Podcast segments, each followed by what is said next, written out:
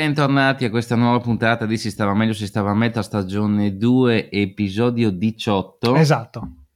Ah, perché comincio a perdere il conto qua, diventiamo vecchi e le puntate sono tante. Ci abbiamo l'ospite? No, non ci abbiamo l'ospite, siamo io e te. Tanto ciao da Viking, ciao da Benzo, tutte le, convenevoli del caso, facciamoli sempre. Allora, E- dire la verità, avevamo invitato John Schaffer, ma non ce l'ha fatta venire. Non aveva, aveva qualcosa, Esatto. proble- ha avuto problemi a, da raggiungerci anche, anche via Skype. Sì, Poverino, esatto. mi dispiace. Che poi voglio dire, hanno trovato Bin Laden nella caverna, perché non beccano John Schaffer? Sono fatti due domande Ma e no, ma due be- risposte. cioè, chi io sappia l'hanno beccato John Sharp. Sì, ma adesso non l'hanno riperso perché non si presenta più al parole officer, come cacchio si Eh, chiama. ma sai che in America c'è sta cosa che ti invitano ad andare a presentarti e se tu non ti presenti Mm. cioè, non è che finisce a tare luce e vino, anzi però insomma è, possibile evitare per un momento la cattura o quello che è insomma. Vabbè, ma non parliamo di John Schaffer perché insomma Allora, parliamo invece del fatto che chi ci sta solo ascoltando molto probabilmente potrebbe, se non facciamo dei casini in post-produzione, eh, perché Cameron ci ha permesso che ci edita un attimo il video, ci sarà anche la versione video di questa puntata di Si stava meglio quando si stava metal e se tutto va bene, eh, paio di volte al mese potrebbe esserci anche la versione con le nostre facce. Allora, un paio di volte mi sembra una visione ottimistica, visto l'impegno che per questa prima volta ci stiamo mettendo, però dai, ci proviamo. Ma insomma, Michael Cimino alla fine i cancelli del cielo l'ha fatto uscire, insomma, voglio dire. Eh, oddio, però non era da solo. E non è andata comunque benissimo, cioè non hai usato sì. proprio l'esempio migliore da- de- del Ok. cinema che è andato bene. Beh, pure Malik alla fine però... un, altro che, un altro che comunque per quanto fosse un uomo particolare aveva una mano, qualcun direttore della fotografia, ecco, Vabbè, quello per cui Le luci che vedrete, insomma, sembreremo due cadaveri usciti dall'obitorio, ma si tratta di un podcast metal, voglio dire, ma di cosa abbiamo paura? Di... Allora, vi stiamo trasmettendo da- dalla nostra Si stava meglio quando si stava metal caverna, che abbiamo allestito per l'occasione e che allestiremo in ogni puntata. Bene, meno male che io a inizio puntata ho detto facciamo finta che questa comunque non è una puntata video e invece dritta, vabbè, vabbè, ma non- nessun problema. Vabbè, Nessun- senti, cosa è facciamo. successo oggi nel mondo di notevole da... Ah, intanto oggi è una di quelle circostanze in cui oggi sarà un oggi lontano per chi ci, per chi ci ascolta. Comunque oggi, così potete collocarci nello spazio-tempo in maniera piuttosto precisa, è successa quella cosa che al che festival, al, al Rock, and Rock and Ring, Rock in Park. Rock in Park di Norimberga Mhm. hanno cancellato i Pantera. Così, Ok. un, po', un po' come un fulmine al ciel Perché sereno. si è capito che mh, l'assessore alla cultura di Norimberga è primo cugino dei, dei, dei Darrell e ha detto no, qua non ci venite. Esatto, è andata esattamente così. No, in realtà la cosa all'inizio c'è stato un comunicato, cui non si è detto nulla, cioè semplicemente è stato detto che Abbiamo parlato con i fans, con gli artisti, ci siamo scambiati impressioni, buffetti e bevande analcoliche.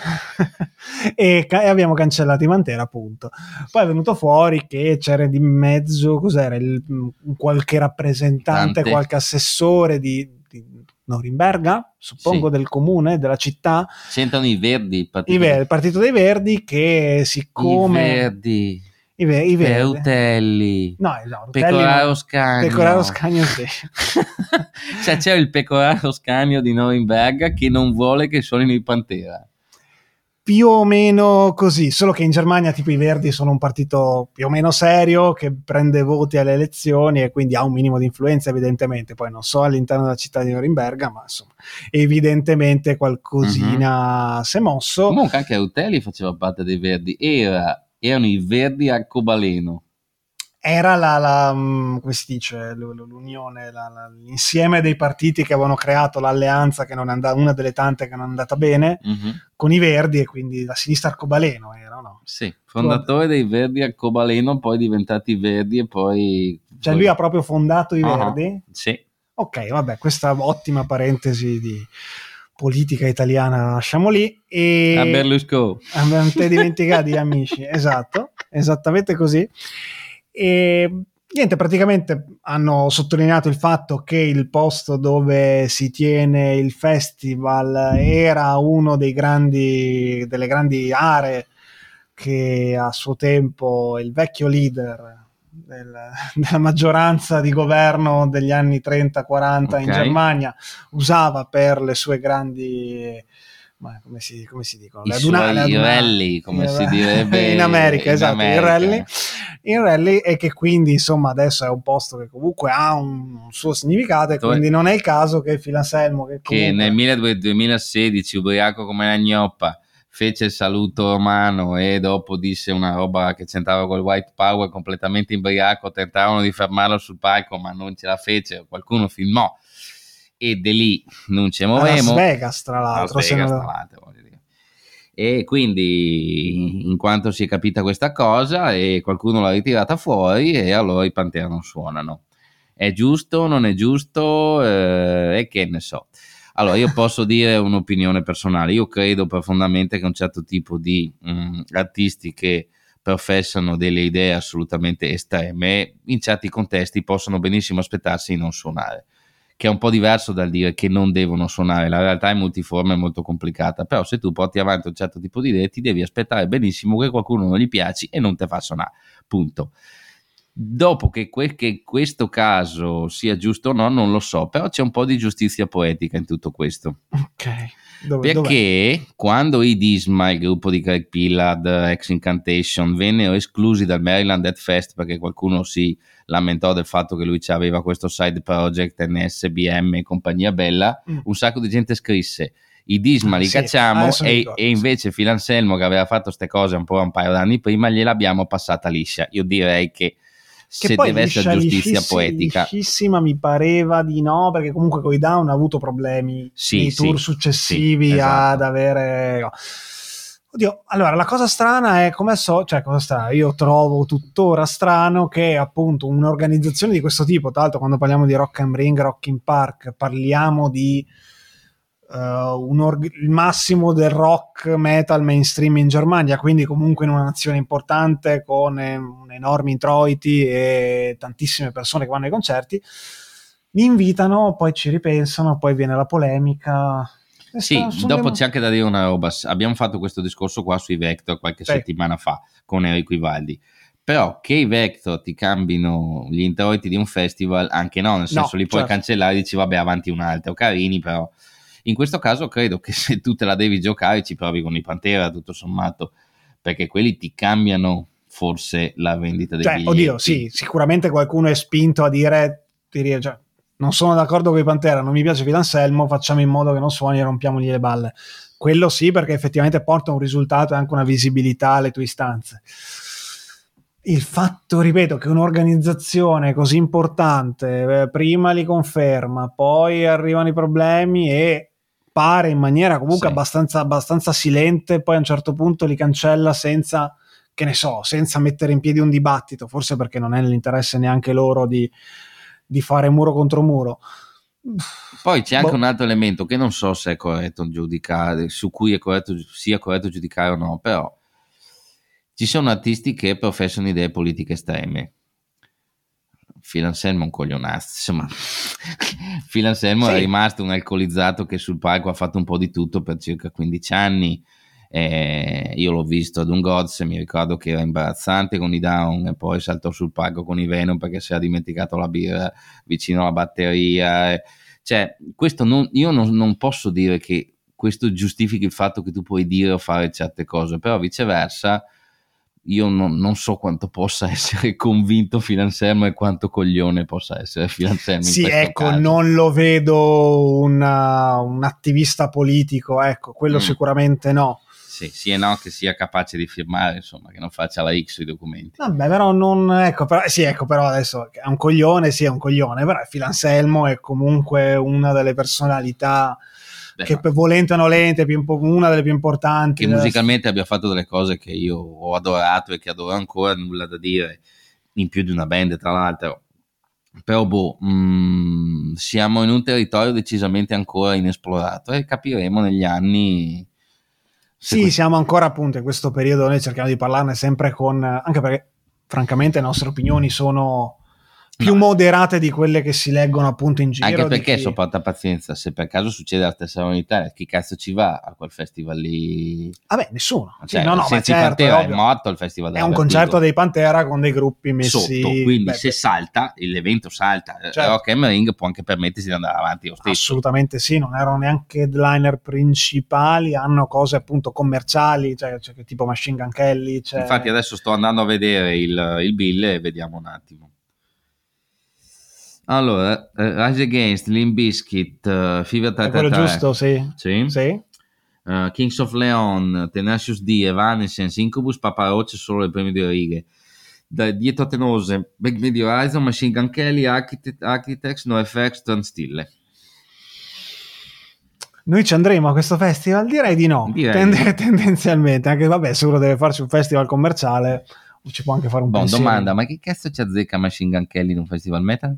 Eh, me- metal in un festival rock c'entra perché fa quel rocchettino che evidentemente piace. Ecco, non farmi fare sempre la parte di quello che difende i gruppi più poser della storia, Mhm. poser non metal della storia, però eh, evidentemente c'entra. Eh, Ci sono sì. anche i Tusciamo in fondo. in fondo. Beh, loro c'entrano sempre, cioè in Sì. qualsiasi contesto tu li voglia mettere. Boh, allora, visto che ci sono queste che- di, dispute di concerti esteri, cose, hai visto che bella stronzata che abbiamo fatto anche noi qua in Italia? No, no, Ok. francamente no. La, Questa non è preparata, non la No. sai davvero. cioè, no, allora, la il, il 10-11 marzo a Ebba c'è un festival, il festival organizzato dall'etichetta La Terra Famel, che vede come headliner del sabato i Dead Strike, ovvero i master, il tizio dei master, Speckman con un paio di personaggi a caso che fa la scaletta di Dead Strike, Ok. Necrodet, Asfodelus, ottimo consiglio Asfodelus, se ti piacciono i primi Catatonia, beccati gli Asfodelus. Ah, ok, quelli. Ah. Ok, ok. Nili Locus, quelli italiani che facevano quel death black atmosferico di culto. Giorno prima Blackout e compagnia. Mm, per un certo tipo di pubblico è un bel concerto. Io avevo in mente, ho in mente di andarci. Però, Confermato questa settimana a Parma, stesso giorno, sabato 11 marzo, il tour italiano di Destroyer 666, Selvans e le Ruin, altro consiglio che ti do per un black metal di un certo livello, grazie. nuovo gruppo. Ma dai solo a me o li dai anche a, A tutti. A tutti, proprio tutti, Mm, tutti. tutti, tutti, tutti. Ma anche Fiorelli, anche Masoni, anche chi... No, Masoni non gli puoi consigliare niente perché non gli piace. Cioè, cioè, è è Masoni che deve dirti che gli piace un gruppo perché se lo fai tu rischi che dopo. Ok. Eh, e Headliner di SS, Ah. che è lo stesso pubblico. E quindi la settimana è stata condita anche dal fatto che ma dove vado? Ma perché? Allora, io non, io non mi permetto di dire niente. Se il routine dei Destroyer 666 ci dava solo il sabato, a un certo punto cosa fai? Non fai la data. Che comunque sabato è un buon giorno per organizzare qualcosa. Ecco. Viceversa, voglio dire, io vorrei vederli tutti e due questi festival qua, perché eh, ad esempio l'Heroin non li ho visti, a un'altra parodia- ah c'è anche in Necromutilator del nostro amico Von Pesterly, Esatto. cioè ci sono almeno tre band che li vorrei vedere. A Ebba ci sono gli Asphodelus e ci sono i Dead Strike, che anche quelli vorrei vederli. E che cazzo faccio? Me biloco? Ti bi- bilochi vuol Mm. dire ti, ti disdoppi? Esattamente. Eh, no, non puoi, a meno che non abbiano orari tipo, che ne so, uno finisce il Cioè, pomeriggio. allora, io non, mi, io non mi permetto di dire che uno sta facendo concorrenza all'altro e che dovrebbero, però sì che dovrebbero, e dai, che cazzo. Cioè, eh, Ma lì vale chi arriva primo? Non lo so, vale il fatto che siamo un paese in cui certi tour non passano più o cominciano a non passare. Abbiamo visto che il prossimo settembre c'è una roba assolutamente assurda con dentro Paradise Lost, Primordial, Sì, Omnium Gatherum e 3-4 gruppi sì fighissimi una che roba, non una fanno- roba che, ok. Eh, prim- che non sì. fa la data italiana. C'è Cannibal Corpse e Dark Funeral che non fa la data italiana. Tu forse a marzo vai a Lubiana a vedere che, Cult of Luna, Russian Circles e Svalbard. ok, che non fa la data italiana. Cominciamo a, sta, a fare queste stronzate che dopo uno dei due salta, perché salta nel senso ci va poca gente, i gruppi stranieri dicono "Mm, non vengo più, belli, bravi, ma non vengo più, diciamocelo. Oddio, il problema secondo me per ora non è legato al fatto che mh, ci sono concerti che vanno male, semplicemente nell'ultimo anno col discorso Covid siamo sempre stati un mercato abbastanza piccolo, evidentemente siamo uno degli ultimi mercati europei di un certo tipo e quindi Adesso cominciano a fare delle scelte più dolorose e dicono ok, l'Italia no perché sappiamo che non possiamo fare chissà che è più un rischio che un'opportunità e quindi certi tour costosi o mezzo costosi non li fanno più da noi. C'è stato un periodo pre-Covid 4-5 anni fa in cui tutti venivano, cioè tut- la data italiana almeno a Milano c'era.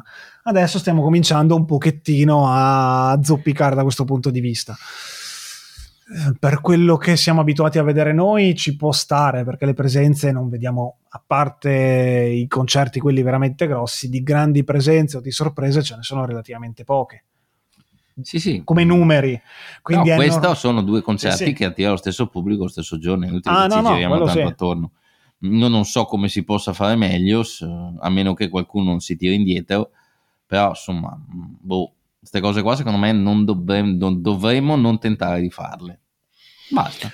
Va bene, hai, hai ragione, mm. però non c'è soluzione. Dopo lo so t- che se lo stesso giorno sono Russian Circus al Magnolia e eh, Blasphemy e Bestial Warlast a Parma non è lo stesso settore, a parte quattro matti tipo me. Però... No, io mi ricordo, di, però non ricordo assolutamente i gruppi, che ci fu qualche anno fa, lo stesso giorno, avevano organizzato due concerti, sempre nel nord Italia, AOR o Melodic Rock tipo Giro Frontiers ma minore sì.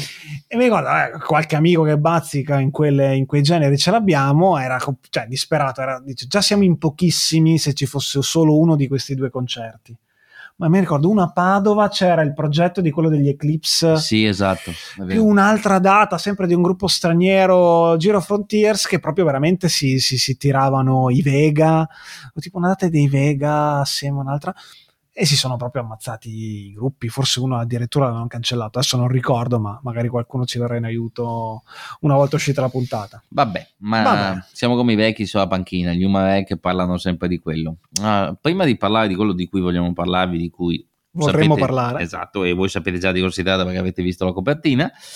Mi permetto di dire che un paio di giorni fa, quasi a caso, ho beccato queste Love Bites Love Bites. Questo gruppo giapponese all female, no? Female front su cinque donne, cinque mm, donne molto cinque. belle tra l'altro, sì. Molto giapponesi. Eh. Mo, decisamente giapponesi che fanno power metal alla Stratovarius o suonata attica. Power metal tranne 2023, attenzione. Eh. Diciamo sempre. Approved il tuo bollino del... Sì, fanno un certo effetto perché sembrano molto preparate anche dal punto di vista tecnico, c'è questa chitarrista... Ah, perché tu stai dicendo che essendo donne non dovrebbero essere preparate dal punto di vista... No, c'è da dire che le ultime robe che abbiamo importato al Giappone sono le baby metal che vengono proprio accusate di non essere metal, di non essere eh, ma quelle sono, sono, sono performer vo- Ecco, queste cantanti, non, ecco, queste non sono performer, ma sono musicisti. Quindi beccatevi queste Love Bites scritto tutto attaccato. Sì. E se vi piace il power metal di una volta, uh, i dischi che ci Love Bites non, non come la brutta serie, quella con cos'era De Luigi e la Unziker? Sì, esatto. Si Love Bites, sì. giusto? Ok, bene, così mi è venuto in mente quello. Boh. Sono meglio loro, sì, forse sono C'è un disco loro. nuovo del 2000 e 23 mi pare appena uscito Judgment Day e insomma mh, mm, se vi piace un certo tipo di sonorità classica ma siete anche curiosi di vedere 5 donzelle in tacco 12 che suonano sul palco e ne danno una fetta a diversi musicisti maschi questo è proprio da vedere poi il Giappone paese strambissimo ma vabbè di questo magari Stiamo, stiamo, vibrando la telecamera, te lo dico già perché ho appoggiato, poi alla fine ho fatto questo errore maledetto. Non, non, dire cosa hai appoggiato. E quindi piano con gli urti. Allora, senti, piano. facciamo che in eh, diretta, siamo... facciamo, rompiamo la quarta Vai. parete, vado a spostare la telecamera. No, no, no, no, dai, e cosa facciamo? Frega. E cosa facciamo? Questo è un podcast che la gente ascolta su Spotify. Piano piano, perfetto, bravissimo. Quindi questo è grande, un grande spot per la versione YouTube che verrà fuori dalla puntata. Okay. Vabbè, poi basta. Poi prima in qualche maniera troveremo le misure e riusciremo a fare questa cosa come fosse normale. Voglio dire, le prime puntate del podcast le registravamo con la patata in bocca e il secchio in testa come, come ness- Fantozzi che nessun- fa l'accento svedese, voglio dire. Ma nessuno ci vedeva e comunque si sentiva male lo stesso. Sì, tra l'altro dobbiamo sistemare queste luci perché mi riflettono sulla pelata e non è molto bello, eh. Eh, ma quello è. Tu mettiti un cappello. La prossima volta mettiti il, cap- il, tuo famoso cappello, quello che è anche nell'action figure. che ci siamo fatti, Ok. che ci siamo fatti fare. Allora, di cosa vogliamo parlarvi? Io poco tempo fa ho letto con gusto e gioia mm, il libro di Paradise Lost che è mm, edito in Italia da Tsunami, eh, No Celebration, è scritto da David E. Geilke, che è tedesco ed è lo stesso tizio che ha scritto il libro riguardante la Noise Records, Ok, e quindi la storia della Noise. mm, che tu non ha- hai ancora... sì, ho letto, ho letto, è molto bella. I capitoli di Running Wild, Creator Paradise Lost sono molto, e Celtic Frost sono molto interessanti perché a un certo punto sono tutti gruppi che si sono incacchiati a morte col tizio della Noise. Ma perché questo... Contratti capestro quegli anni 90, diritti persi per sempre. Sono gruppi che non riacquisteranno mai i diritti su certi dischi. Ok, vabbè, bene. Vedo, è, bello, è be- bello vedere che insomma c'è un po' d'Italia anche in questa Germania. Sì, esattamente. sì. Oh, che meraviglia. E niente, allora, Da dove partiamo? Perché qua Partiamo da- abbiamo- questa è una mezza monografica, sarà una cosa Sì. non proprio approfonditissima, ma è una scusa per parlare d'altro. Esatto, è una monografica che dovrebbe portarci a parlare di temi che sono importanti mm, per noi. La biografia dei Sentenced era fondamentalmente la biografia di un gruppo che usciva sconfitto da uno stile di vita metal, che è pochi lustrini e tante fatiche e soprattutto anche dal fatto di essere umanamente non adatti ad essere degli artisti che suonano, che stringono mani tutti i giorni, che cambiano città ogni giorno e questo ha influito e fatto implodere fondamentalmente i Sentenced. Eh, I Paradise Lost come ne escono? Ne escono come una band di professionisti che ha fatto una scelta precisa e che è partita dai quattro metallari, dai cinque metallari con le toppe che suonavano per un tozzo di pane e che comunque hanno costruito una carriera. Mm, il problema qual è? Che in tutte le famiglie ci sono giorni bui e giorni belli e il libro diciamo che non, non ci va piano sulle scelte artistiche fatte dai Paradise Lost e secondo me è un, è un libro che bisognerebbe far leggere a chi vuole decisamente diventare grande musicista metal.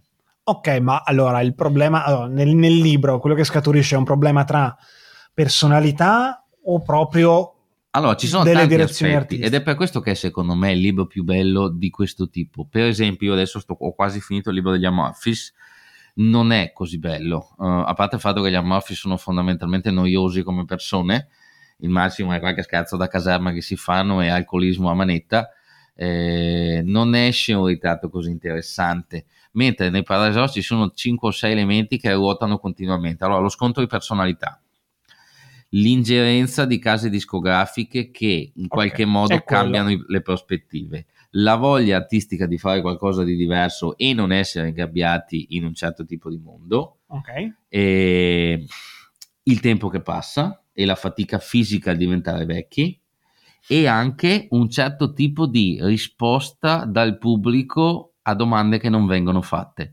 La cosa che mi ha colpito in assoluto di più di tutte è i Paradise Lost che dicono eh, non è assolutamente vero che è stata la Amy a farci tagliare i capelli all'epoca del contratto da One Second, da mm, Host. Host in poi. Eh, siamo- eravamo noi che volevamo darci un'immagine diversa e spostarci da un certo tipo di heavy metal a una dimensione più rock. Siamo sempre stati noi a volerci tagliare i capelli, ad avere un look diverso, a provare strade artistiche diverse, incorporando elettronica e un modo di scrivere le canzoni molto più rock. Mentre la gente dice che ci siamo fatti fare il lavaggio del cervello dalla casa discografica. Non è assolutamente vero. E anch'io per tanti anni ho pensato che eh, fosse questo. Eh, cioè che fosse la casa discografica che a un certo punto gli aveva proposto chissà cosa. Eh, I Paradise Lost hanno fatto i soldi con la EMI? Mm, Nì, nel senso che è molto bello leggere nel libro come furono impressionati da questi A&R della, della EMI che venivano A&R, eh, eh, i, rappresent- i rappresentanti de- che li seguivano, eccetera, Certo. che gli offrivano cene in cui potevano ordinare qualsiasi cosa, eh, che gli davano rimborsi spese, tipo la villa dove venne registrato Host, eh, questa villa in campagna dove lo stette là per settimane, eccetera. Non c'era bisogno di, come dire, preoccuparsi di niente perché pagava mamma Amy. Salvo poi che, insomma, loro stessi dicono che alla fine l'Amy ci ha perso un sacco di soldi con noi. Ehm, non hanno mai visto sti gran soldi, non hanno mai perso soldi a differenza degli Amorphis, ma ne parleremo quando parleremo di quel libro lì, perché interviene una figura che diventa fondamentale per loro.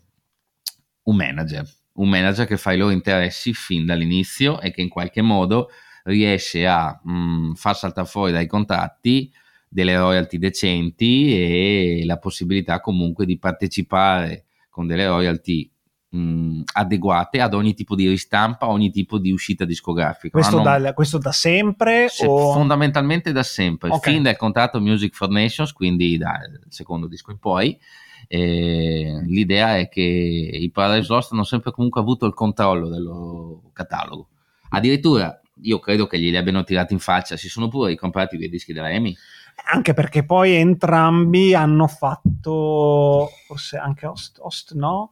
Però sì. hanno fatto, anche lui hanno fatto il remaster. Sì. Eh, le, il, il, problema era Believe in Nothing, sì. che è l'ultimo disco EMI, è quello che Macintosh... Con le api.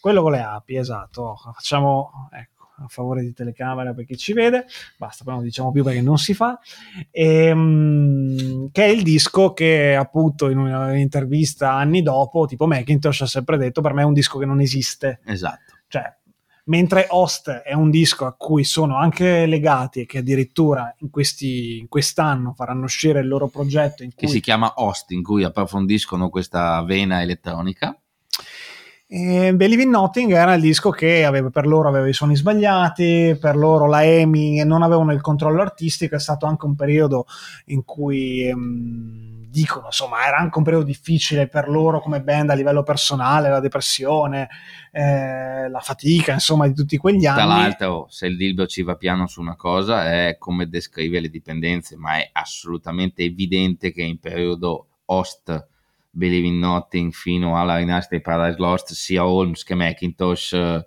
erano abbastanza estraniati dall'utilizzo di medicinali sbagliati e anche da dipendenze vere, alcol e compagnia.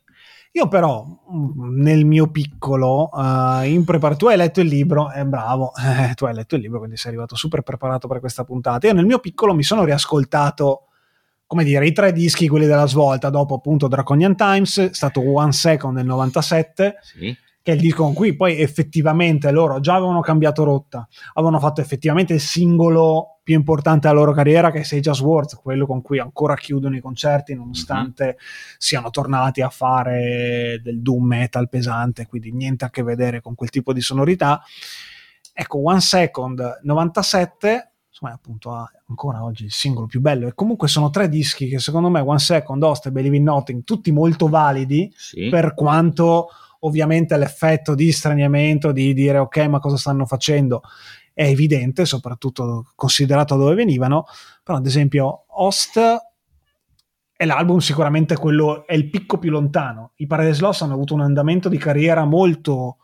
Eh, io lo definirei quasi a onde, mm-hmm. cioè nel senso sono stati sempre graduali, sia sì. dal primo disco poi arrivare ad Icon, Draconian Times, One Second, un disco intermedio host, è effettivamente il disco più melodico, più elettronico, più tra virgolette sperimentale a livello di suoni. Aspetta, aspetta, com'è che si dice? Paraculo? No, secondo, secondo me no, perché appunto non è stata una roba del tipo, ok, facciamo un disco completamente diverso, poi ritorniamo a fare Gothic, mm-hmm. eh, il, il disco hanno avuto sempre un andamento anche dopo Believe in Nothing, che secondo me ha dei brani memorabili, cioè Mouth, Fader, sì. cioè ha dei singoli bellissimi. Divided. Esatto, ha dei singoli bellissimi con dei suoni effettivamente non perfetti, non adatti, non pesanti quanto adesso i Paradise Lost vorrebbero sentire la loro musica, eh, però è notevole. E poi con Symbol of Life, Paradise Lost, in Requiem, ecco, è stato un passaggio graduale disco per disco al ritorno ai suoni che adesso stiamo sentendo eh, che sono molto più simili appunto agli esordi. Perfetto. Seconda riflessione, mm, ve la leggo. Allora, nel momento in cui i Paradise Lost fanno la celebrazione di Draconian Times per il 25 sì. cioè i concerti che fecero nel 2011, Macintosh dice, e credetemi, questa non è una polemica, è una cosa che non pensavo leggendo il libro, ho detto, ah però. Macintosh dice, non avevo nessun problema con Draconian Times in sé. Il fatto è che vengo da un background punk e ho questo atteggiamento stupido per cui non mi piace autografare i dischi o sfruttare il passato per guadagnarci dei soldi. chi è che aveva fatto Land of the Free, parte 3, parte 4, Keeper of the Seven Keys 14? No, no, nessuno? no, nessuno. no, mi pare di no. Ok. E all'inizio ho pensato che fosse una pacchianata. Mi sono convinto quando abbiamo fatto il primo concerto in Grecia. Dopo i primi dieci minuti ho capito che mi ero sbagliato. Non era questione di ciò che volevo io.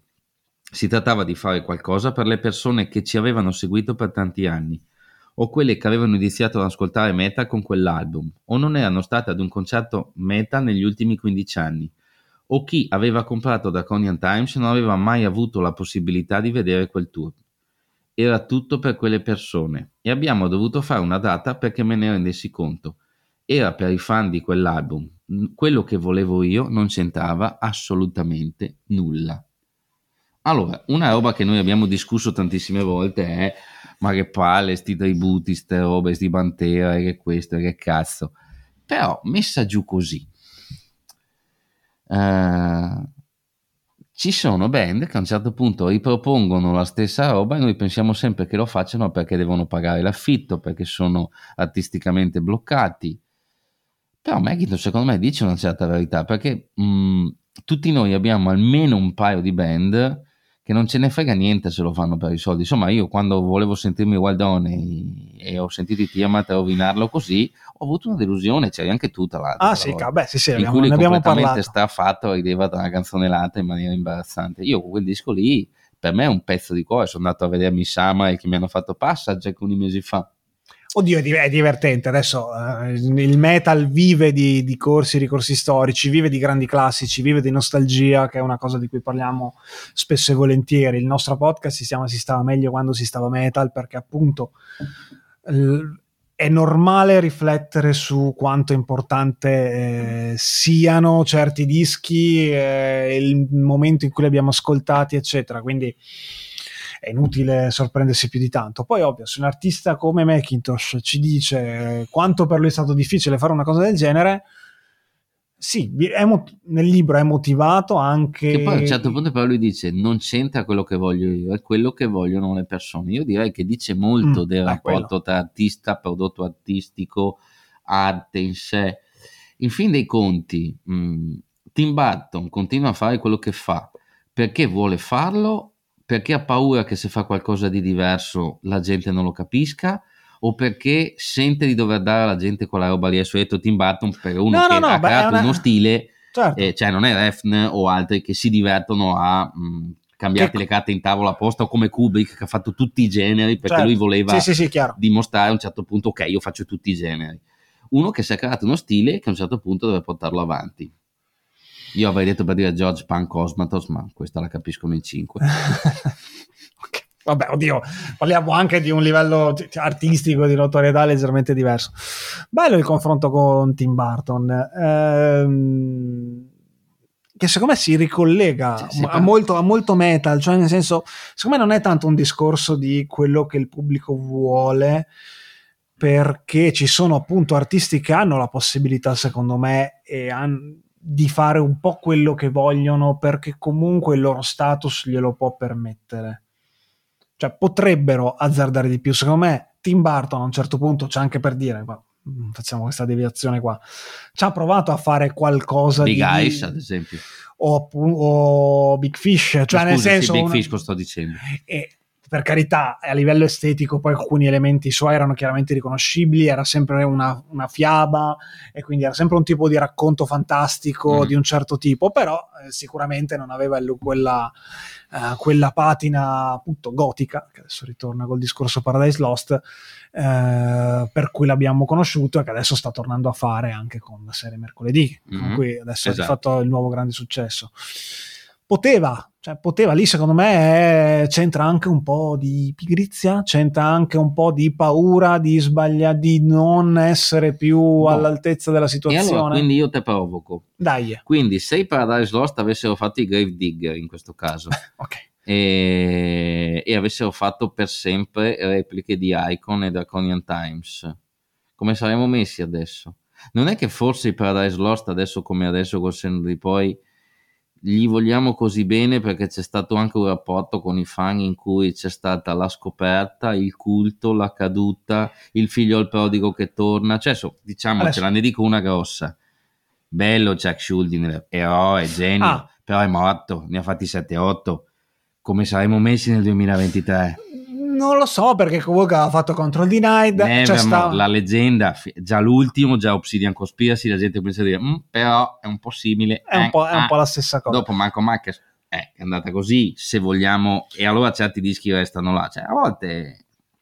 La cosa che adesso, appunto, ripensando a Paradise Lost, ripensando a tutte le band del, del, del, giro, appunto, gothic metal di, cos'era, fine anni 90, metà anni sì, 90 certo. in poi, caso vuole che, francamente, tutte hanno avuto la loro fase sperimentale, certo, cambio ma genere. è durata pochissimo, hanno fatto la marcia quasi subito, Muspel hanno fatto la fase avanguardia, sono un po' tornati indietro, un po' avanti, ma non è la stessa roba di una volta. Cioè, adesso sono arrivati al punto in cui fanno dischi più o meno gradevoli e sono standardizzati, cioè più o meno li riconosci, sai sì. che più o meno quello che ti danno adesso, però hanno fatto loro anche Sin Pecado, hanno fatto dischi che... Sì, ma anche molto... di Antidote, dei dischi assolutamente incredibili che però non si capiva niente, non sembravano nemmeno loro.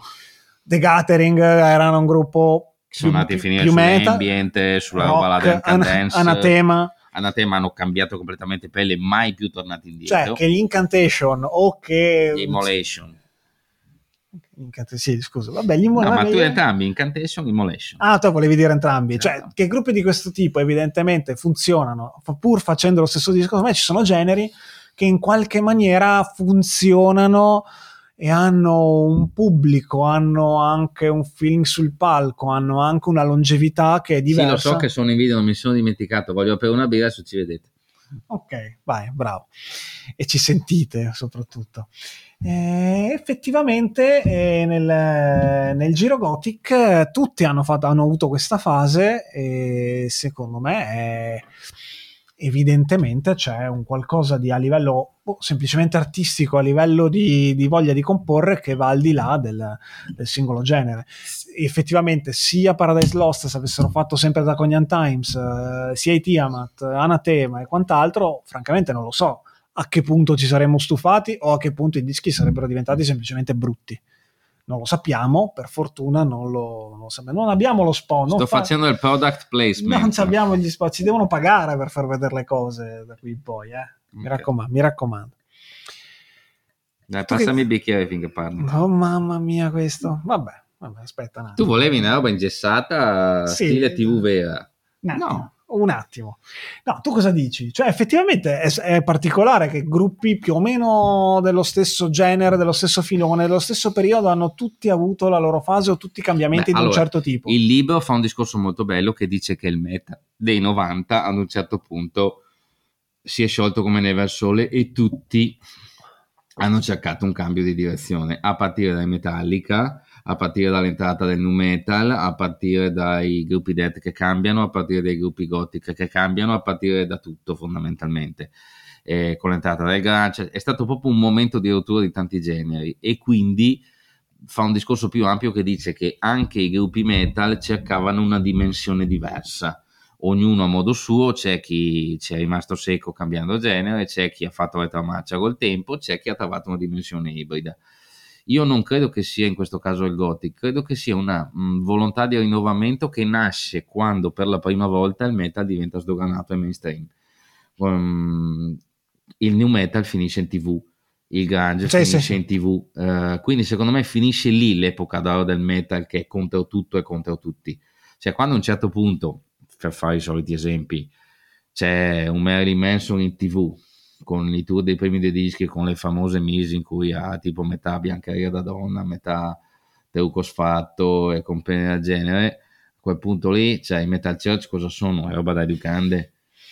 E quindi a un certo punto dicono, ok, anche noi possiamo ambire a qualcosa di diverso, a darci una... Di... Poi c'è anche l'esempio, brutto da dire, ma vero, eh, i Metallica sono inventati artisti rock, che piaccia o no, ah beh, certo. loro hanno, hanno, hanno scavallato quindi a un certo eh, punto no, in molti, secondo me, ha detto, aspetta un attimo. Cioè, in questo momento qua, che io rimanevo uguale a se stesso, gli Iron Maiden hanno avuto il più grosso tracollo della loro carriera, è il periodo di...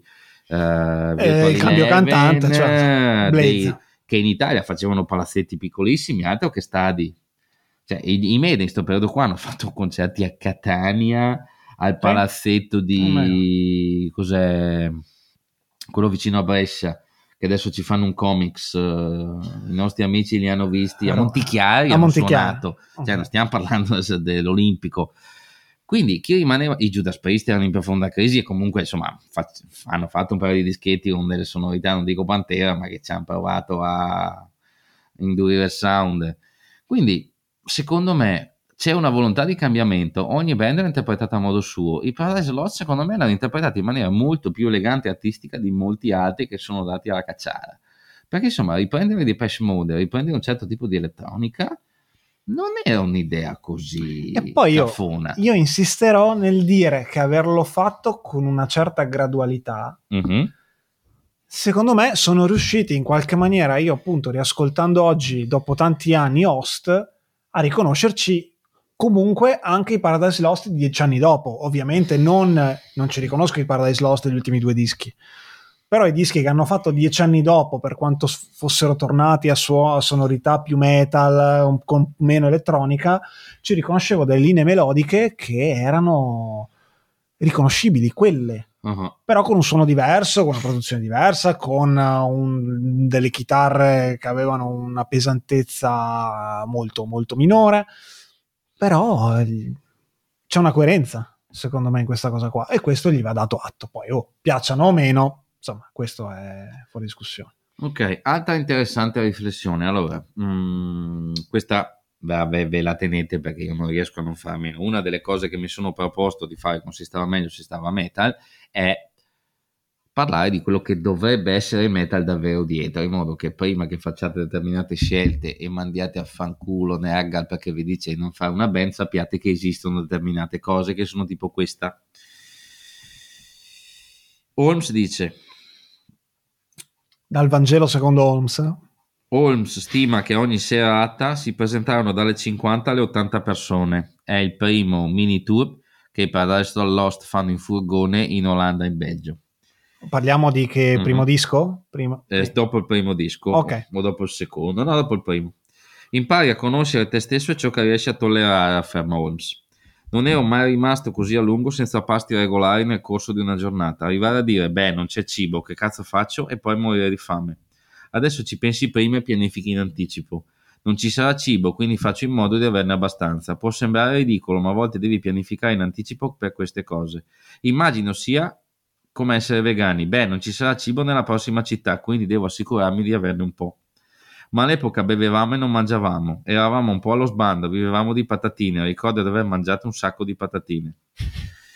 Mi è piaciuto da morire, disse Meskin, dice Macintosh. Erano dei posti piccolissimi, dormivamo negli squat sopra i locali o nel furgone, è stato davvero super esaltante. Pensavamo, wow, abbiamo un disco, stiamo facendo concerti, siamo in un altro paese per noi era tutto eccitante. Eh, vabbè, ma lì parliamo appunto di ragazzi giovani, primo, al primo successo, al primo tour, interna- al primo tour all'estero.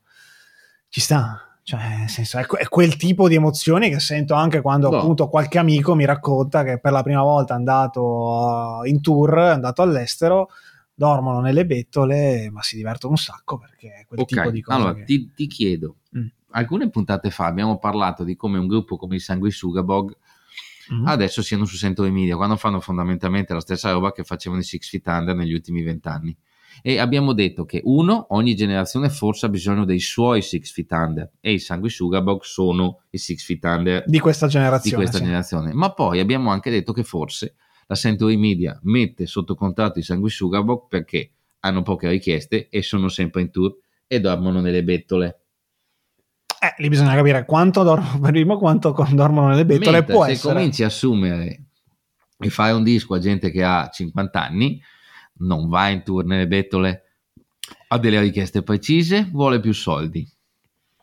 Che le case discografiche a volte cerchino delle band giovani per svecchiare le acque, ma anche per tenere in regola i conti, che poi se queste sfondano diventano i Cino Bottom, finché non esplodono, nel senso brutto del termine e se va male amen, è un gruppo giovane. Mentre fare un roster di vecchie scuregge che comunque hanno delle richieste umane di un hotel e di una doccia e non fanno sette concerti su sette giorni ma vogliono un routing con 5 più due giorni di pausa, forse non gli conviene così tanto? Può essere. Sì, sì, sì. Beh, oh, penso che adesso bisognerebbe capire effettivamente, ecco, quando noi abbiamo visto i Sanguisuga Bob erano in Italia, era un tour europeo con altre band. Sì, sicuramente un gruppo giovane ha meno richieste, meno pretese e quant'altro. Non so a livello economico quanto pos- tu possa effettivamente limare, puoi sicuramente farli suonare, che ne so, tutti i giorni senza chissà quali grandi conseguenze Può essere, non so quanto, quanta differenza ci sia. Mm, secondo me è anche un ragionamento anche di marketing, perché appunto, come abbiamo detto, sì, c'è anche bisogno di gruppi giovani che sanno comunicare in maniera un pelino più giovane quello che stanno facendo sui social, sul racconto di cos'è una band al di là della musica, che le etichette nel 2023, nel 2022-2023 hanno bisogno di, di, avere nel proprio arco perché, che ne so, ti semplificano semplicemente la vita, cioè si promuovono da sole. Sono cose che appunto i Grave Digger, eh, che dobbiamo sempre citare ogni puntata, anche questa, uh-huh. magari non sanno più fare. E sicuramente non sanno più fare, cioè hanno bisogno di qualcuno che, che li aiuti. Mentre un gruppo di ventenni è abituato a comunicare, a rapportarsi col pubblico e ad avere delle pretese che sono completamente diverse. Quindi sì, in parte sì, in parte ci sta che un'etichetta voglia provare alle band giovani perché appunto sicuramente i contratti che proponi non sono quelli che devi proporre a una band con 25-30 anni di esperienza, suppongo. Ok. Per quanto il mercato sia, sia in crisi, insomma. Secondo argomento. Mm. Secondo, nuovo ormai, argomento. Ormai. I Paradise Lost fanno un disco Death Doom, il primo, Lost Paradise, che tra l'altro ha una copertina che lo ritengono tuttora imbarazzante se vi piacciono i trivia perché viene definita la copertina con, con quel robot che sembra che faccia saluto nazista che effettivamente ostia non suonano mica quest'estate in giro attenzione se se ne accorge qualcuno cancella tutto sembra, torniamo indietro. fa vedere questo. No no eh, adesso la cerchiamo è qua. È un altro. Mm-mm. niente loro hanno i Paradise Lost fanno un disco a un certo punto che si chiama Gothic e che ha fondamentalmente eccolo qua e che ha fondamentalmente il robot che fa il saluto nazista. Ok, sì, sì. Ok. E, ehm, che si chiama Gothic e ha fondamentalmente inventato un genere, quello del Gothic Metal, e un sacco di band, ad esempio qua ci sono le testimonianze di Within Temptation, Theater of Tragedy. Ah, quindi è nato prima, cioè il, termine, sì, sì. il termine Gothic Metal, metal deriva nato, da quel... Da, sì, okay. ma se ne parla ampiamente nel libro. Ad esempio c'è Sharon Della del, di Within Temptation, la MILF, e la cantante dei e, e ha figli è legale, cioè si dice o no, si può cominciare a farlo quando uno ha figli. Hai ah, pure anche una bella donna, quindi like to fuck immagino che venga anche boh. così, in maniera eh, serena. C'è però. bellissima testimonianza che la prima volta che avevano fatto il tour con i Paradise Lost per i primi concerti, il loro primo tour, lei era emozionatissima, eccetera, eccetera, eccetera. Vabbè, e, ehm, questi gruppi qua sono inventati un genere che dopo è stato un genere per anni vituperato perché è il genere dei bustini, dei corsetti, dei, delle gonne lunghe. Ma non da te. Eh, no, vabbè, insomma, ognuno ha i propri gusti e porta pazienza. Se eh, non mi piacciono le, le, donne con le magliette degli Amebix, insomma, ci avevo diritto anch'io. Ma come no? Ma certo, ci mancherebbe. E niente, che tra l'altro Mondelli ha già nella scorsa puntata ha già detto queste cose qua e delle, delle tipe con le magliette degli Amebix no, delle so tipe con i corsetti e con un certo tipo di tu non sai che sono gli Amebix possiamo smetterla di fare questo podcast chiudiamo qua, faremo il bottone ok, beh, basta, okay. è finita. Comunque hanno inventato un genere sì. che poi è stato anche vituperato perché è un genere che ha Beh, sicuramente a indulgere su determinati aspetti Tristizia, no scusa, Tristan, Tristizia, quelli facevano Doom, Goku e palle, come si dice. Li hanno appena ristampati da Tristizia. Allora, Tristania, Monet, Sirenia, no, Sirenia, eh, anche la Cuna Coil, After primi, Forever. After Forever. Uh, poi c'erano quelle robe assolutamente. Vabbè, i Night, poi il filone sì. Nightwish, ma quella è, un'altra, esatto. è leggermente un'altra cosa. Boh, quando tu sei responsabile fondamentalmente di un genere che non hai inventato uh, tu apposta, ma dopo succede che qualcuno si impossessa di una roba che hai fatto tu e la sfrutta all'infinito. Uh, Holmes lo dice chiaramente: Guarda, okay. io, io, manco, manco ci ho pensato, ma mi sono reso conto che c'è un sacco di gente che fa queste cose qua. Non è che io sia così interessato a questo tipo di atteggiamento gotico romantico con la rosa in bocca, però sta di fatto che involontariamente un genere l'abbiamo inventato. Mm. Che dici? È una roba che secondo te... Cioè, Ma secondo me l'approccio che appunto ha Volumes è quello corretto. Ci siamo ritrovati un po' per caso a, a dare una definizione a un disco che poi è diventata la definizione di un sottogenere del metal. Non era una cosa voluta, non era una cosa per cui lui a tavolino c'è se- gente che dice che i, pod- che- i podcast, I sì, podcast. che i Paradise Lost hanno un po' rovinato tutto perché hanno contribuito dal Death Doom che facevano a inventare un genere che poi ha annacquato un certo tipo di atteggiamento verso la morte, verso il funebre, verso... Insomma, i Paradise Lost dovevano fare gli skepticism secondo un certo tipo di fan. Eh, però vabbè, ho capito. Eh, cioè, se uno odia tutto ciò che poi è scaturito da Paradise Lost, Paradise Lost compresi, eh, oddio, ci sta, cioè che dica, voi siete colpevoli, ma, ma a me, a noi, che invece piace poi tutto, anche tutto quello che ne è venuto dopo, Mhm. My Day Bride, Tiamat, eccetera, eccetera, eh, siamo contenti così. O, o no? No, Nel ti senso, chiedo. è più sem- mi sembra più semplice di quella che di come la vogliamo mettere giù. Però, E se- però il, il Gothic sarebbe un po' false metal e dopo avrebbe anche Eh. dato la stua al Symphonic Metal a Nightwish. Eh, vabbè. E quindi? No, chiedo, per un amico. non- Cioè, sta per uscire il nuovo Cattle Decapitation, quello sì che è un disco true.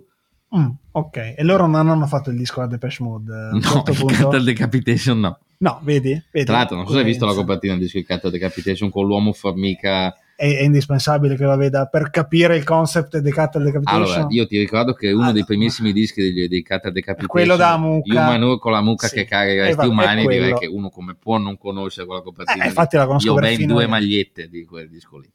Una, sc- una è scolorita a forza di lavaggi Esatto. perché pensavano che era sporca, invece era proprio il disegno che era così. Ok, altra cosa, Mm. Mm, noi possiamo farci una riflessione molto semplice, però i Paradise Lost fanno il primo disco, poi fanno il secondo, il, il secondo disco Gothic, poi il terzo disco Shades of God.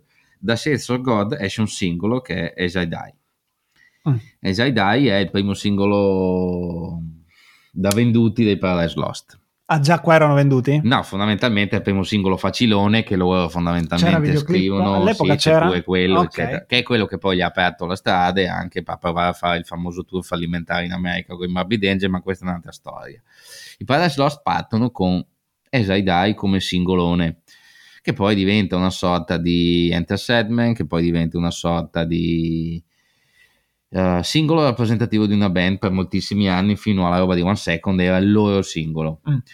Luca Cicero, che è stato anche nostro ospite, più volte scrive sui social che per esempio lui odia The Trooper perché ha sdoganato gli Aeromeni, la gente che degli Aeromeni non sa un cazzo e, e fondamentalmente fa anche fatica a un certo punto ad ascoltare canzoni così perché non rappresentano più le band, sono i singoli faciloni, che è un po'... Cioè, allora, se sei rock set vivi di singoli, o i Maneskin, adesso non lo so. Sì, sì, vabbè, ok. Se sei Paradise Lost vivi di dischi, Dischi. e ogni tanto spari un singolo. Eh, invece no, il Paradise Lost o comunque anche molto gothic metal vive anche di singoli, cioè di canzoni che hanno comunque un impatto, Sì. vuoi per la melodia, Poi vuoi da lì in poi almeno ad ogni disco, almeno, in- almeno uno in ogni disco dei Paradise Lost c'è come Eh. singolo. certo, Pensiamo pure a qualche cover tipo Small Town Boy, che insomma loro l'hanno fatta gran bene. in un, Allora, di- in un di- in te, un disco in cui c'erano altri I quattro singoli singoli. rovinano il metal? o occhio. Cioè, il fatto che tu compri un disco che ne so, compri Crimson dei Sentencer perché c'è Killing Me, Killing You, compri uh, un disco di Typo Negative perché c'è Cinnamon Girl o My Girl's Fat Girlfriend.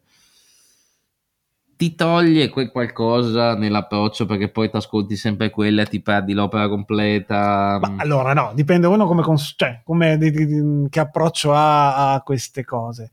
Eh, secondo me possono convivere bene entrambi, cioè Mhm. dire ok, ci sono i singoli, ci sono i singoli di impatto che riascolto anche più facilmente, più volentieri perché sono l- le canzoni che ho ascoltato di più. Tipo You Suffer dei Napanet, quella a tre secondi. Esatto, quella, quella puoi ascoltare anche 100 volte al giorno, che tanto non tira via nulla.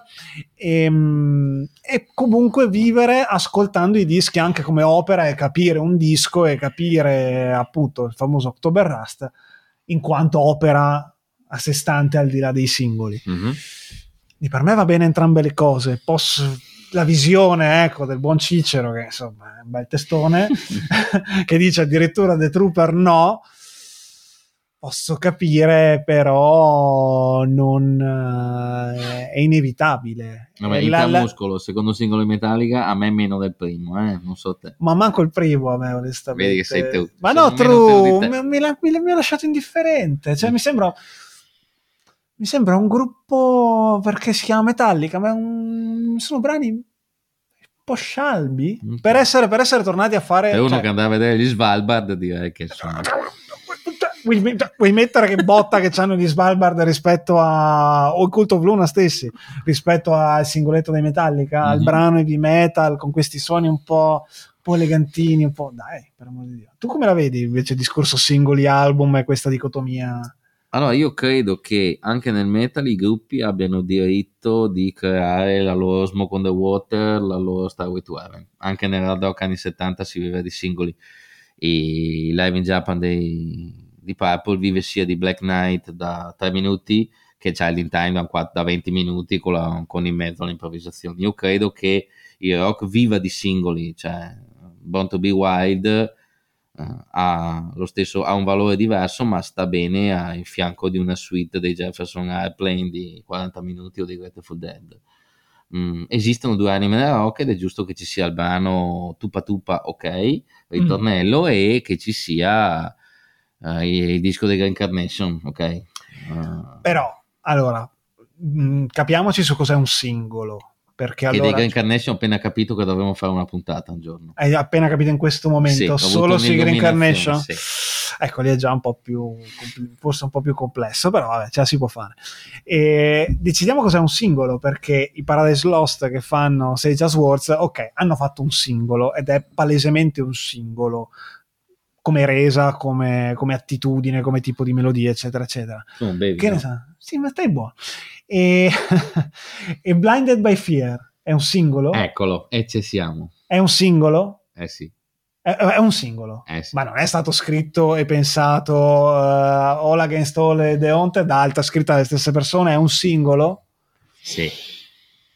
Allora sono i pezzi belli, sono i pezzi che ci ricordiamo, sono i pezzi che rimangono perché poi le band giustamente Adesso fanno... tu chiudi gli occhi e guarda le faccette contente dei Bjork che ti scrivono eh, Blinded by Tutti Fear. sudati, tutti unti. sì, ma contenti. I hanno- me li immagino unti, sempre. Vabbè, So, penso lo siano abbastanza. sì. Credo che siano tipo il mago Varonzo della Svezia. Ma che ne so, eh... eh, vabbè, Raining Blood è un singolo? Ah, bella domanda.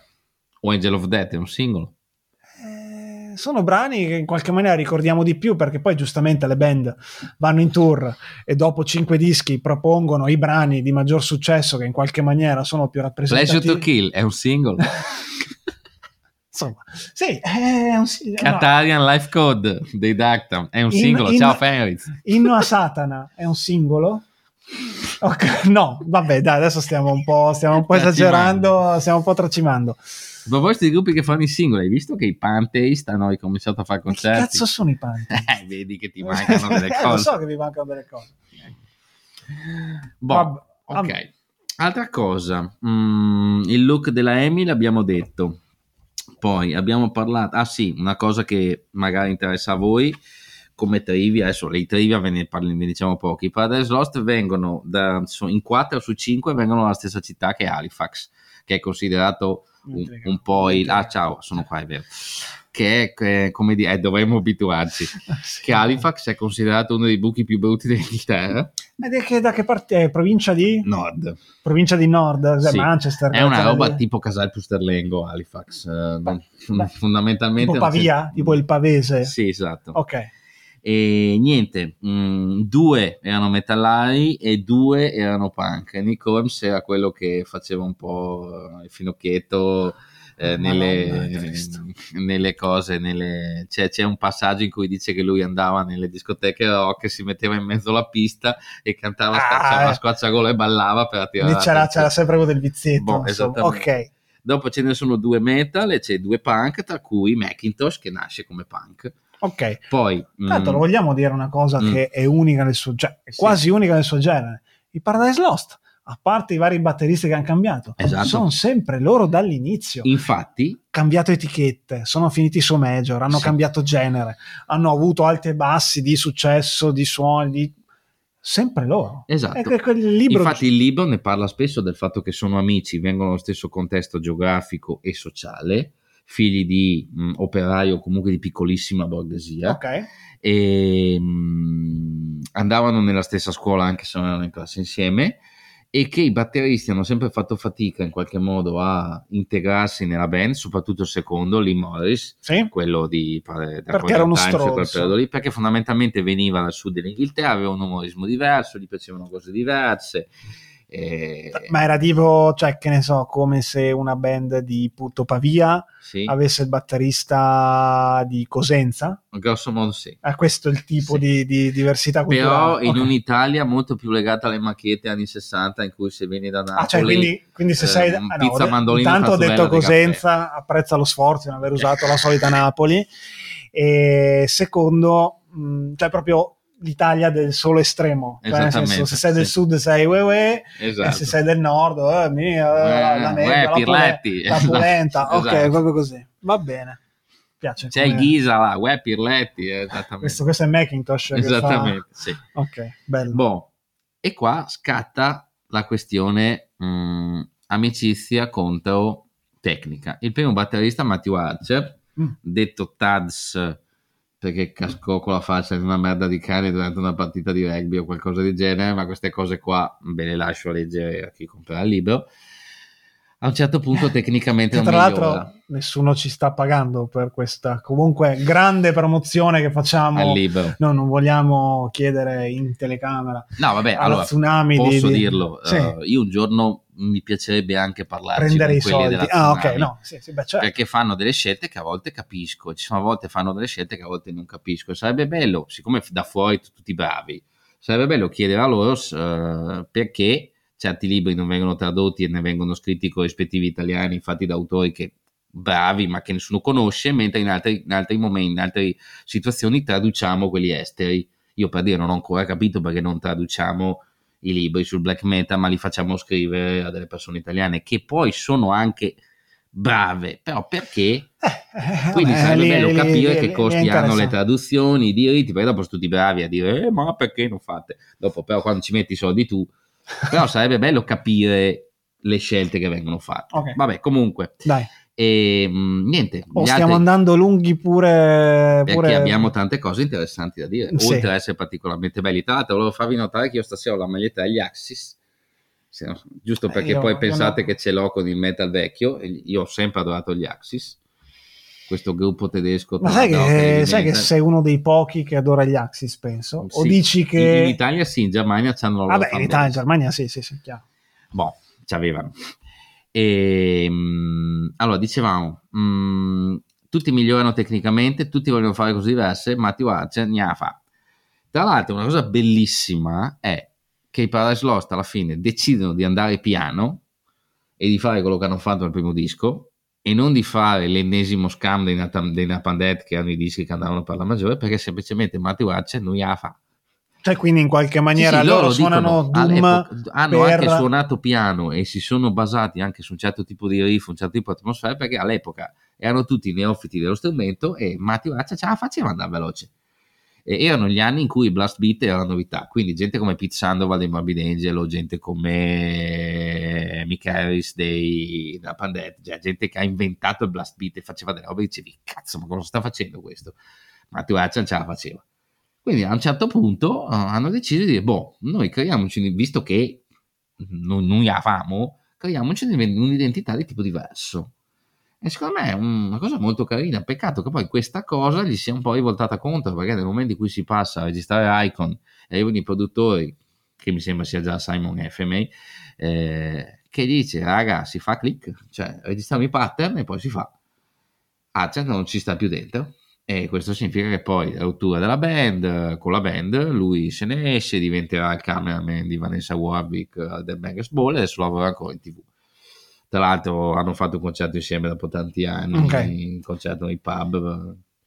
Vabbè, sei amico, però a un certo punto però le strade si dividono. Mm. Eh, Eh, oddio. Che penso sia la storia di quasi tutte le band. Sì, ma non di perché vuoi fare una roba diversa, No, ma no. perché non gliela fai a fare quello che fanno gli altri. Eh, ma chissà quante ce ne sono che non sappiamo Esatto. di questo tipo. Cioè, secondo me eh, non ce la fai a suonare. no? Sì, Tecnicamente un discorso artistico, può essere sicuramente un altro dei tanti problemi che hanno le band. Mo- la stragrande maggioranza, soprattutto nel meta, dove di soldi, insomma, come sappiamo, non ne girano tantissimi, è anche il fatto che appunto non ce la fai a fare sta vita. Discorso tecnico, secondo me, più di quelli, perché giustamente non è che puoi sputtanare l'amico e dire, guarda, semplicemente non è capace. C'era una volta, aspetta, uno, cos'era l'ex batterista degli Asset che era entrato negli Halloween E non, non ci stava dietro. non ci stava dietro a fare Esatto. appunto a suonare così veloce come il power metal e suonava il metal. Esattamente. Insomma, è più di quelli che, che pensiamo alla fine. Poi, è anche normale che non venga fuori tanto alla luce del sole perché non. Ma quindi sono stronzi o hanno proseguito nella maniera giusta? Eh, oddio, cioè, mi pare che sono 30 anni di carriera, sì? Mm, Ah, sì. Eh, mi sa che la risposta, cioè, appunto, in questi 30 anni di carriera hanno fatto bene, cioè, nel senso, poi non so quanta libertà artistica l'avere un nuovo batterista gli abbia portato, poi effettivamente magari potevano con qualche stratagemma in più tenersi l'amico, però, cioè, non c'è solo lo studio dove in qualche maniera puoi farcela. Mhm. Il problema è che appunto poi devi fare 50, Ma il metal 50 non è... date all'anno, quindi Ok, ma il metal almeno- non è fratellanza, non è andare al di là. No.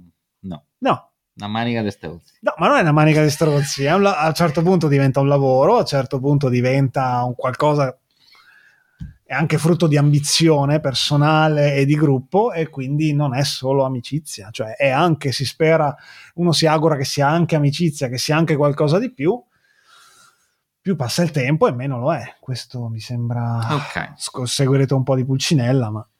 Ho, Vabbè. ho ucciso, ho detto che non, c'è ba- non esiste Babbo Natale? No, Cioè, ah, no, ok. No, magari. non esiste Forza Italia. Ah no, quella No, esiste. ancora. A proposito, esi- ufficialmente c'è ancora Forza Italia? Ma perché? Tu faccia prima Rutelli, ah, par condicio, abbiamo detto Rutelli, dobbiamo dire Berlusconi. Sì. No, Berlusconi Eh, c'è. Eh sì, oddio, sì, c'è, abbastanza. Ok, poi mh, ultima cosa, ehm, nel momento in cui i Paradise Lost hanno dovuto firmare un contratto, sappi che hanno, avuto, hanno ricevuto due lettere, quella della Peaceville Il, il primo contratto. sì, Mm. e quella della, della Earache. Yeah, Rake. Ok. E hanno firmato per la Peaceville semplicemente perché era più vicino il tizio, stava a un paio di strade, stava a pochi chilometri da casa loro, mentre In Halifax, in una- zona Halifax. lì, è de- da- insomma, lì vicino. Mentre per quanto riguarda la, mh, la Earache è da un'altra parte dell'Inghilterra. Mm. La Earache è tuttora famosa perché Digby Person, il padrone della Earache, tuttora in vita, è considerato uno degli stronzi più grandi mai partoriti dalle- dalla industria musicale Dalla corona inglese. ha fatto firmare i contratti a delle band che non avevano mai più i loro diritti. Stiamo parlando di Morbid Angel, stiamo parlando di Boltaroe che c'hanno a morte con Digby e moltissime altre band che non vogliono nemmeno sentire parlare della Earache. Mm. Eh, all'epoca firmarono contratti in cui non avevano royalty eh, e i diritti non sarebbero mai passati, tornati a loro. Quindi Ok. l'hanno fondamentalmente schivata. Um, quello che, a parte la notizia, insomma, che se i Paradise Lost fossero su Earache, di sicuro non avrebbero mai fatto un soldo per dischi come Icon e compagnia, quello che è, insomma. Um, credi che ci sia una coscienza con le esperienze di queste band, con l'esperienza di Metallica che alla fine stronzi come possono essere, si sono ricomprati il catalogo, nel loro piccolo i Paradise si sono ricomprati poi i dischi della EMI. Credi che ci sia cultura sufficiente per le band adesso per evitare questo tipo di contratti capestro eh, o che sia ancora troppo poco? Adesso libri come questo te le spiegano cose così. Ok. Il libro Sì, degli sì, sì. Amorphis, la parte più bella è il loro rapporto tormentato con la Relapse che li fece firmare dei contratti assolutamente atroci. Tra l'altro, viene proprio spiegato come al primo tour americano gli, gli Amorphis eh, fiumi di alcol con i padroni della Relapse, una festa e gli passarono il contratto sotto mano. Proprio fine- da film classico, Esattamente. ok? E, e nei primi tour eh, loro non prendevano un centesimo dal merch e la Relapse faceva centinaia di miliardi di euro a fine del tour. Ehm, quindi con libri come questi, con storie come queste, il libro della Noise parla tantissimo di questo tipo di accordi. Credi che ci sia, ci sia cultura a sufficienza, cioè che le nuove band ci pensino due volte a firmare dei contratti strambi o che, che impressione ti fai? Oddio, mm, Secondo me, ma questo dovrebbero dirci appunto qualcuno di qualche band, qualcuno dell'etichetta che appunto magari abbiamo già, già, già potuto intervistare nei, nei, negli scorsi mesi. In teoria il livello dovrebbe essere un attimino migliore, non per forza che le band di oggi sono molto preparate dal punto di vista legale, dal punto di vista dei contratti, eccetera, eccetera, però semplicemente con una risorsa come internet e con il poter, come dire, trovare informazioni di un certo tipo in modo decisamente più facile per quanto confusionario. Passa il bicchiere, va là. Secondo me un po' dovrebbe aiutare, però questo francamente dovrebbero dircelo gli addetti ai lavori. Io non ho non ho gli strumenti per ipotizzare se le cose vanno un po' meglio. Mm-hmm. Per quanto le band possano sicuramente essere un piano più informate, dall'altro canto, se c'è un'etichetta che ti vuole fregare, sicuramente trova il modo per cercare di farlo anche nel 2023. Su questo, insomma, penso che non ci siano particolari dubbi. Poi dipende da ognuno. Ok. Tu, e tu come la vedi? Io la vedo che Mm, credo sia assolutamente improbabile che adesso delle band firmino dei contratti dove a loro non viene data nessuna royalty e, mm, cioè, almeno con coscienza che i diritti, cioè, che i diritti lo... non tornino alla band dopo tipo dieci anni o cose del genere. Viceversa credo che le band non si rendano ancora conto che fino ad un certo livello nella propria carriera è difficile trovare un'etichetta che ti dia i soldi per registrare il disco e per e far disegnare la copertina. In questo momento quando si inizia una band, un'etichetta onesta ti dice ti stampo mille copie del CD, lo promuovo ed è quello che spesso non succede uh-huh. perché sono stampatori, stampo mille copie del CD, mh, mm, te le vendo a prezzo molto basso per poterle rivendere ai banchetti e te lo promuovo. Questo è quello che le band nuove possono pretendere in questo momento, mentre c'è un'aspettativa da parte dei musicisti, spesso pagami lo studio, fammi questo, fammi quell'altro, mentre insomma c'è uno che ci mette quei 2000 euro per fare un CD, eh, stamparne mille copie e promuoverlo, non sa se questo CD funzionerà o no, il certo. mercato è buffo. Assolutamente sì, eh, chissà, vabbè, prima o poi ce lo faremo raccontare da qualcuno mm. più addentro. Ok, no? ultima, sì, sì. ultima cosa, i Paradise Lost post resurrezione, cioè da in Requiem poi. Mm. Se il contratto Century Media e il contratto Nuclear Blast adesso con i vari fino a Medu- Medusa ancora l'ultimo, sì, Medusa ancora l'ultimo. E quindi abbiamo, aspetta che li leggiamo tutti, abbiamo uh, in Requiem, abbiamo Face Divides Us, Tragic Idol, Plug Within, Medusa, no, c'è, no c'è, c'è, anche Obsidian adesso, è giusto, li scambio sempre perché sono i due che ho ascoltato meno. Sì. Ehm, c'è qualche disco che secondo te emerge di più? C'è qualche disco che ti piace di più? Allora, io miei, miei qualcuno che ti piace di meno? I miei gusti sono eh, i miei dischi preferiti di Paradise Lost. Sarò, diciamo, poco popolare nella scelta. Sono quelli subito dopo Believe in Nothing, quindi Symbol of Life e Paradise Lost, che appunto hanno quell'incontro tra il suono più metal, però ancora le melodie, i singoli, le canzoni un pelino più catchy. Quello per me è il suono che io preferisco mm-hmm. che hanno fatto loro anche più di Dra- Icon e Draconian Times, di cui ne riconosco il valore artistico, ma che ascolto meno per, per queste ragioni qua. Quindi, essendo, avendo detto che i Paradise Lost secondo me hanno un andamento molto uh, graduale, io preferisco in Requiem, poi Fate Vidas e adesso tra virgolette mi piacciono sempre di meno per quanto capisco che stiano comunque facendo dei dischi interessanti e notevoli dal punto di vista artistico, però a me piace la roba un po' più No, leggermente dirò, più commerciale, eh, brutto io, da dire. Io ragiono anche sui singoli, ormai mi sono abituato eh. Paradise a ragionare sui singoli. E l'ultimo singolo veramente figo dei Paradise Lost è No Hope Inside, che è da The Plug Within, che è forse il disco che mi piace ancora veramente tanto. Okay. Medusa e Obsidian mi sono piaciuti, ma per adesso non, non hanno fatto scattare quel qualcosa. C'è da dire una roba uh, è assolutamente innegabile che il livello artistico SOS sia ancora soddisfacente. non stiamo parlando di dischi riempitivi, non stiamo parlando no. del disco tanto per andare in tour. È una band che è ancora in salute. Poi c'è il disco che mi piace meno, c'è il disco che mi piace più, per esempio Tragic Idol aveva un suono troppo impastato, troppo complesso e non mi piaceva più di tanto. Mm, il Requiem mi è piaciuto un sacco, mi sono sentito veramente a Eh, casa dopo vabbè, tanti anni. Ah. Quello prima era bello. io direi che insomma, eh sì, Paradise Lost alla fine, se quando, se, quando leggerai il libro, è il disco un po' dimenticato, lo avevano già messo in moto un ritorno a un sound vecchio, ma non era ancora aria probabilmente. No, la no, Gun non infatti li non suona. promosse nella maniera giusta, infatti fu l'ultimo disco per la Gun, che tra l'altro la Gun è l'etichetta di molti fuoriusciti dalla Noise, che poi si portarono via Running Wild, Grave Digger, Esatto, sì. Rage e tutto Tutta roba tedesca, un Esattamente. tutta- l'hai ma non fecero i soldi con quel catalogo lì. Lo sai con chi ha fatto i soldi la, la Gun? No. Con i Guano Apes. Ah, ok, sì, infatti avevo visto prima, mi ero scuriosando tra il catalogo Gun, ho visto, ah, questi hanno i Guano Apes, quindi in Germania E fecero un veramente botto. una, una pacca di soldi con i primi singoli dei Guano Apes. E difatti dai Paradise Lost pretendevano per ogni disco, Sandra Nasic proteggici. esattamente, Sempre. pretendevano il singolo, mentre sia in Paradise Lost che in Symbol of Life tanti singoli non c'erano. Ma come? Ma era pieno murato, Forever Eh, After. Ragazzi, eh, lo so, eppure però nella, in, in classifica tedesca non funzionavano più. Vabbè, ok, che poi insomma, i tedeschi non capiscano un cazzo, insomma, questo è, insomma, è riconosciuto. Che Beh, poi su Symbol of Life c'è pure Isolate, c'è Smolton Bar. A proposito, stiamo ultima parlando? roba qua. Ehm, tra l'altro, io e te da soli parliamo quasi più di Mondelli, eh? attenzione. vabbè.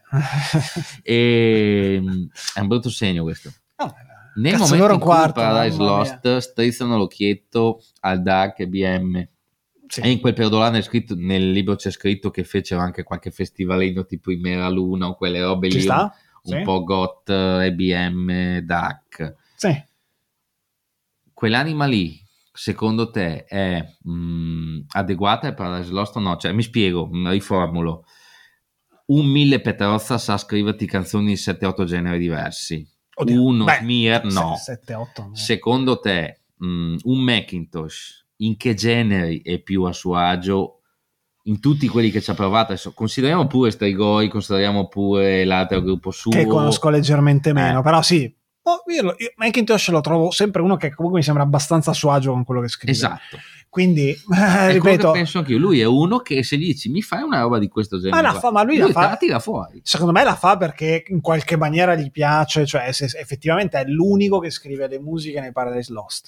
Sì. Così come Holmes è l'unico che scrive i testi, lui è tutto quello che sentiamo dei Paradise Lost, che poi si è influenzato e appunto in- negli album Emi si è influenzato anche dalle pressioni dell'etichetta e quindi non sia venuta esattamente la cosa che voleva lui, ok, però è lui è 100%. Io questo più o meno ce lo sento perché riascoltando anche i dischi, quelli più discussi, io ci trovo qualcosa comunque di interessante, quindi viva Macintosh. Boh, infatti io sono convinto che Mestre sia un altro di quegli artisti che fondamentalmente se, fa, se vivessi di macchette tu gli dici senti Mac, mi fai un disco power metal? Perché Ta- Mac lo chiama- si chiama Mac. fa. Te lo fa il disco power metal. Trend del 2023 tra l'altro. eh? Sarebbe ora che facesse un finalmente un disco power metal. Mac, per gli amici Mac.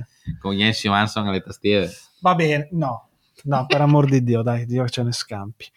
E basta, direi che dai, abbiamo detto tutto, siamo lunghissimi. Sì. Pensavo, ho detto, ah, se ci esce una puntata breve, facciamola pure breve, tanto è una mezza monografica, ci va bene lo stesso, invece sto cazzo. Va bene. Boh, Io direi che questo primo esperimento video, che probabilmente andrà in video anche con qualità Ci pessima, e deve- delle luci purtroppo da- ci deve andare perché abbiamo fatto la puntata e quindi non parliamo altro del video. Continuiamo a non guardare, vai, guardiamo in telecamera poi per salutare, facciamo il pollicione. E... Basta, io direi che ci risentiamo con degli ospiti nelle prossime settimane e fra qualche settimana cominciamo con un'altra puntata singola e se vi è piaciuto ci sarebbe un altro paio di libri da discutere.